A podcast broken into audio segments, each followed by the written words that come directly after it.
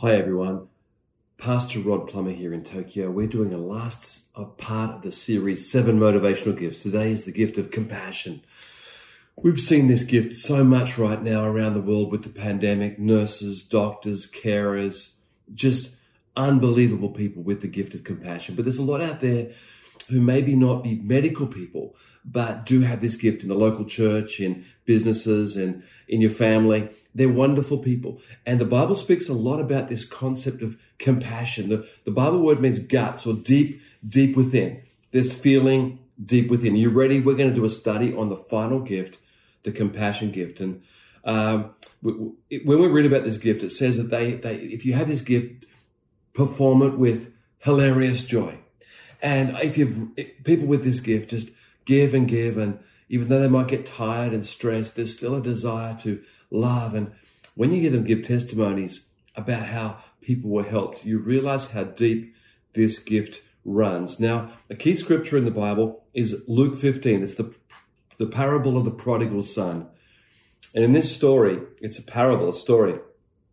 A, a son, a very rude son, says to his dad, Dad, you're not dead yet, but I want my inheritance. The father gives it to him. He goes away, wastes it all, wrecks his life. And we're going to pick up the story when he comes back to the Father to see the compassionate heart. And I think this shows the compassionate heart of the God that we have. You ready? This is Luke 15, 17. It says, when he came to his senses, when he realized, whoa, what am I doing?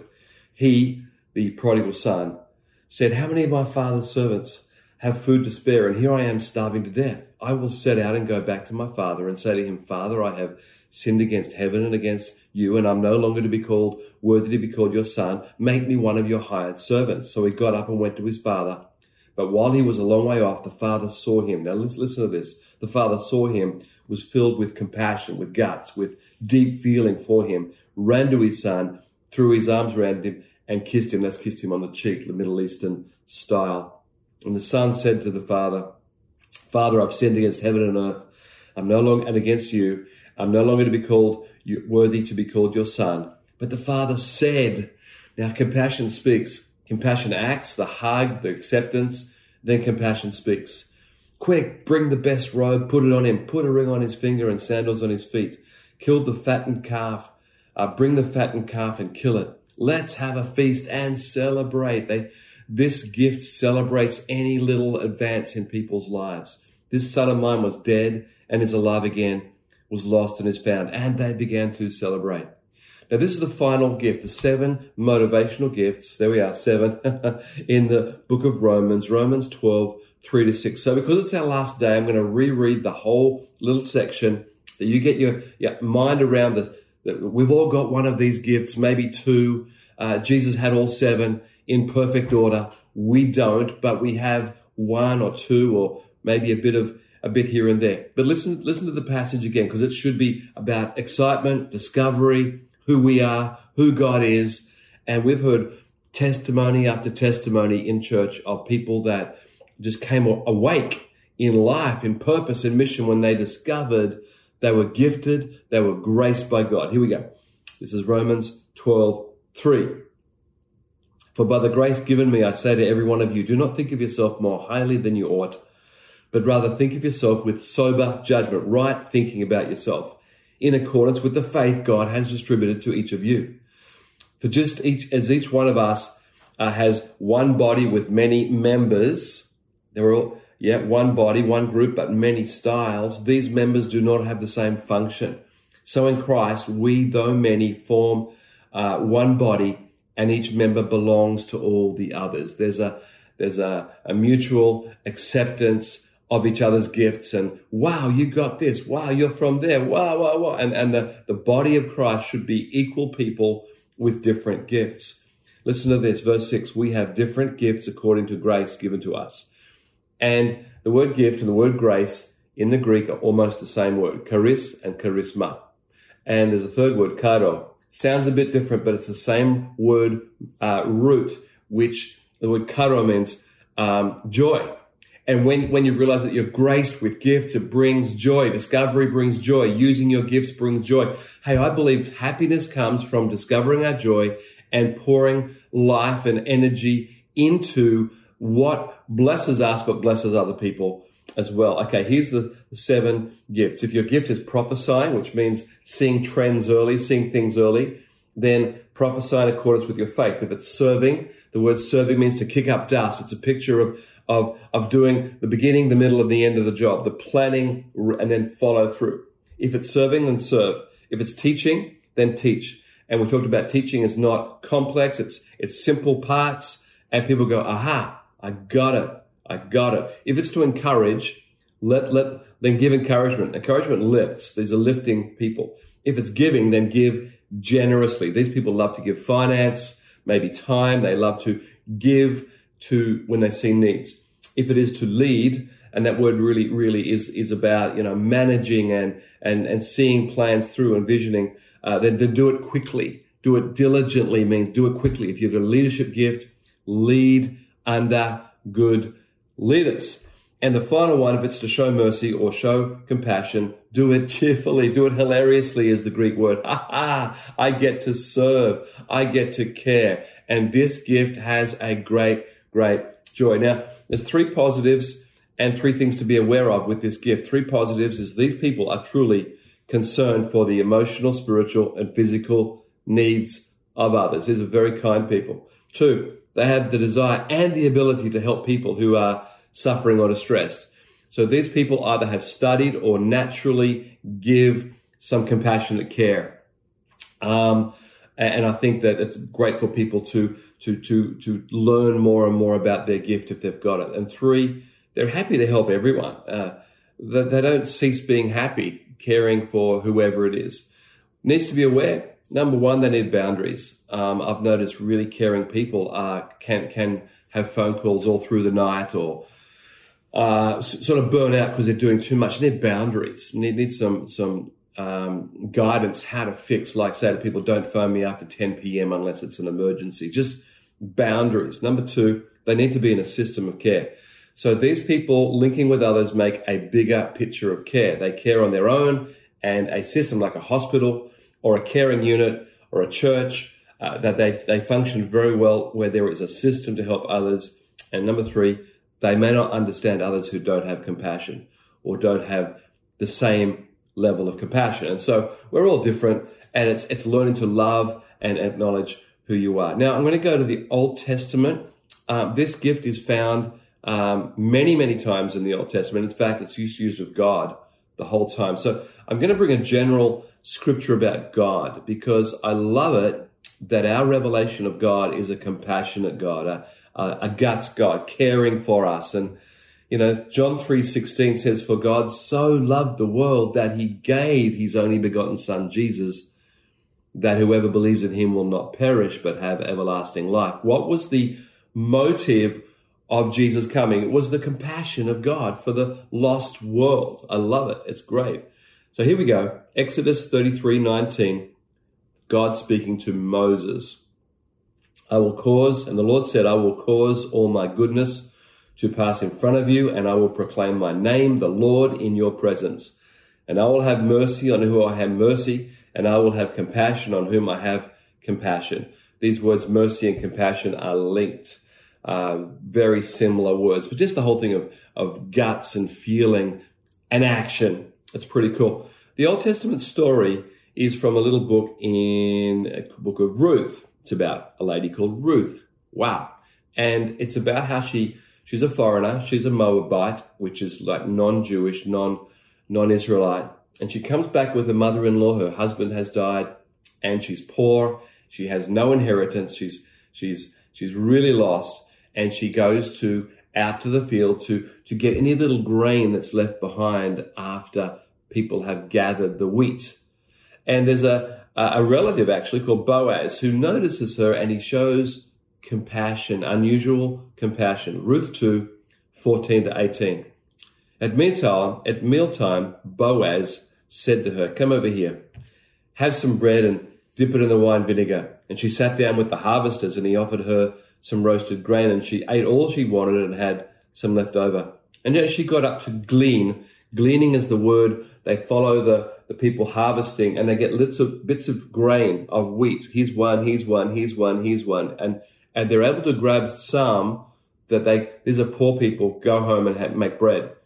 Um, Boaz gave orders to his men, let her gather among the sheaves. Now the sheaves were the whole stack of wheat. One sheaf of wheat can have up to a hundred wheat seeds.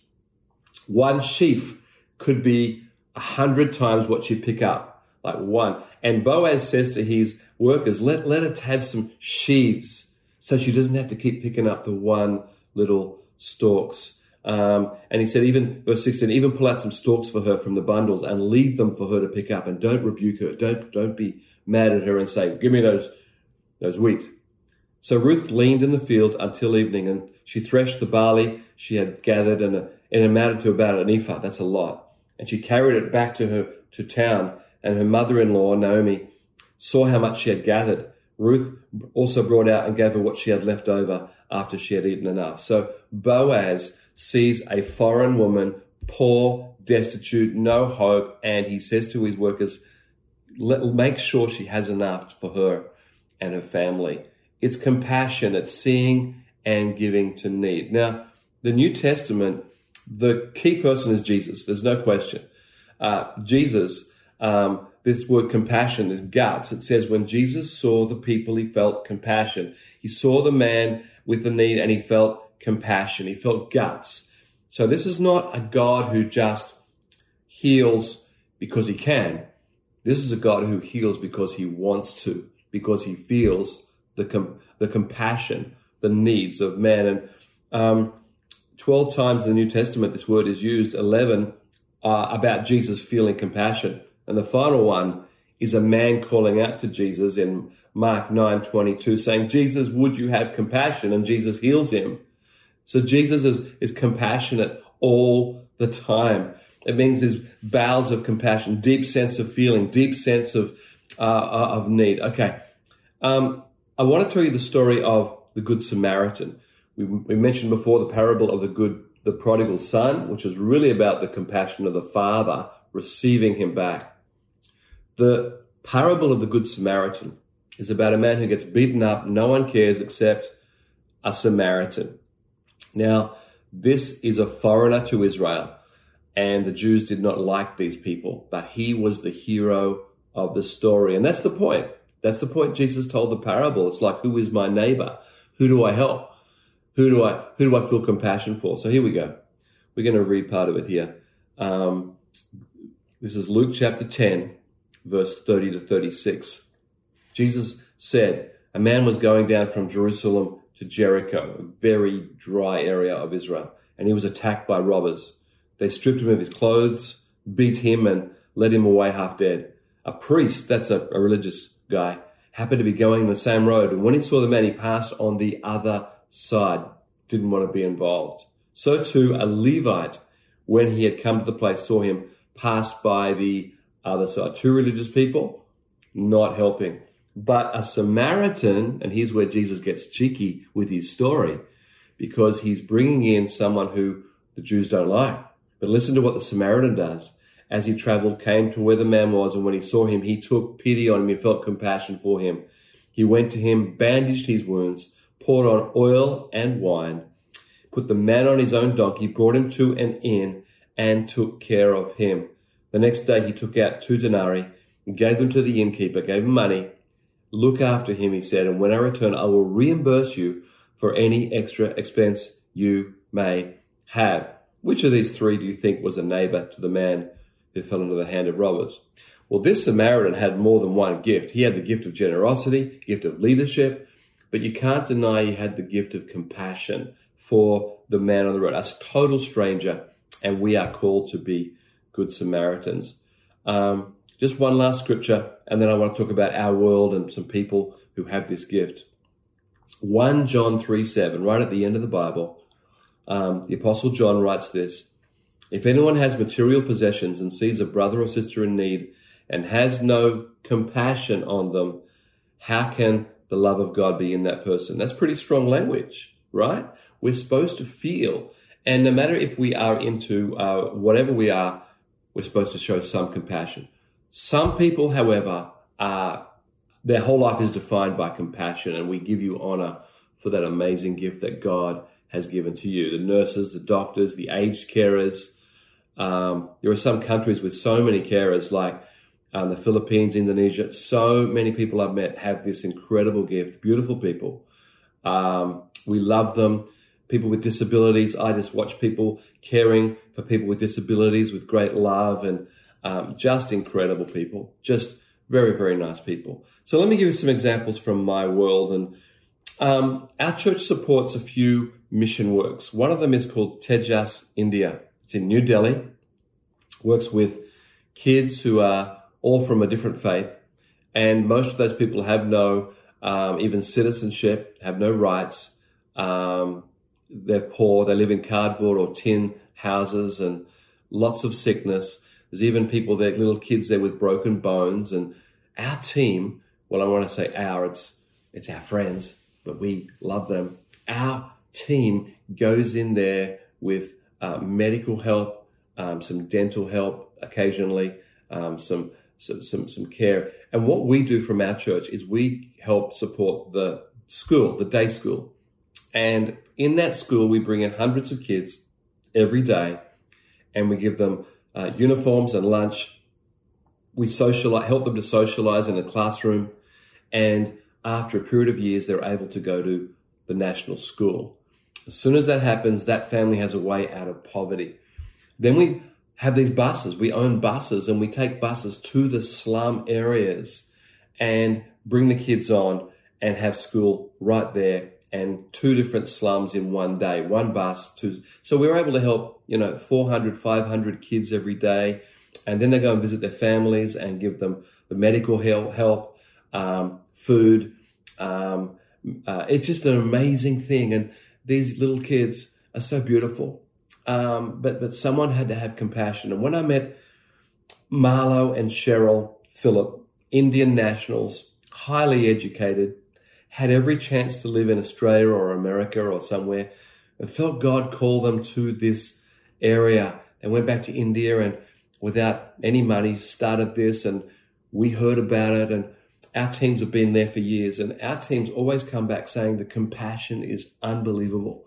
The compassion for people of a foreign, maybe a foreign nation, foreign religion, and just the compassion for their families and not just these four five hundred kids, but their brothers and sisters, their mums and dads, and uh, th- there's compassion.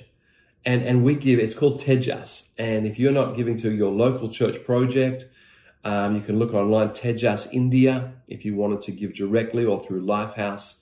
Uh, we, we give every single cent, every single yen to that, that comes in for that project. And I, I love it. I love it. I love it. And I love compassionate people. I've got another friend here and here and here in different countries with the same gift. I'm, I'm always amazed. And uh, one of my very good friends in Indonesia, Pastor Paulus Wiratno, uh, and his lovely wife, Malisha, uh, run um, uh, an incredible caring Mercy Indonesia. It's another great thing we can give to and um, you know they've got a number of radio stations and then feeding areas and um, uh, education areas. And he brings in kids who've come out of war zones and lost their parents and out of earthquake zones and help educate them. And they um, they, they go back to their family and uh, are a blessing are a blessing. And i just I, I you know i just hear stories of people with this gift. And i I don't want to say I'm ashamed. I'm not, but I'm just amazed at the, the intensity of some people's mercy gift. It's pretty strong. And to see both um, our friends in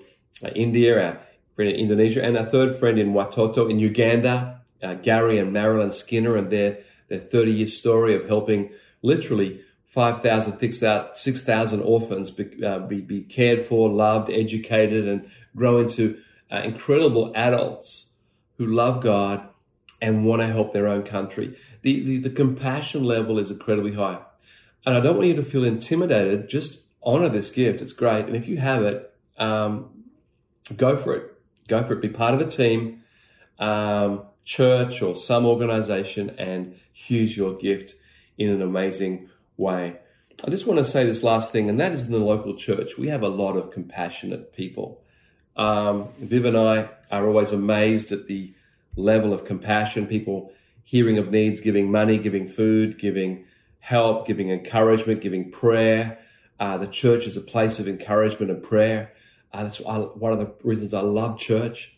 And, and this gift is very well um, accepted and used in the local church. And just one last thing I want to say is that for me personally, I think I have something of this gift, but it's it's it's in a different area. I, I love to be with the poor and those who don't love Jesus. And a lot of my adult life, I've lived in Asian nations where there's poverty. I've loved to go out to the villages and pray for the sick. And I, am not trying to say I'm anything special, but it, it, it's something I love. It's a joy. And I, I think that this gift can have different expressions in evangelism, in care, in helping the poor, in praying for the sick. And this is our last gift.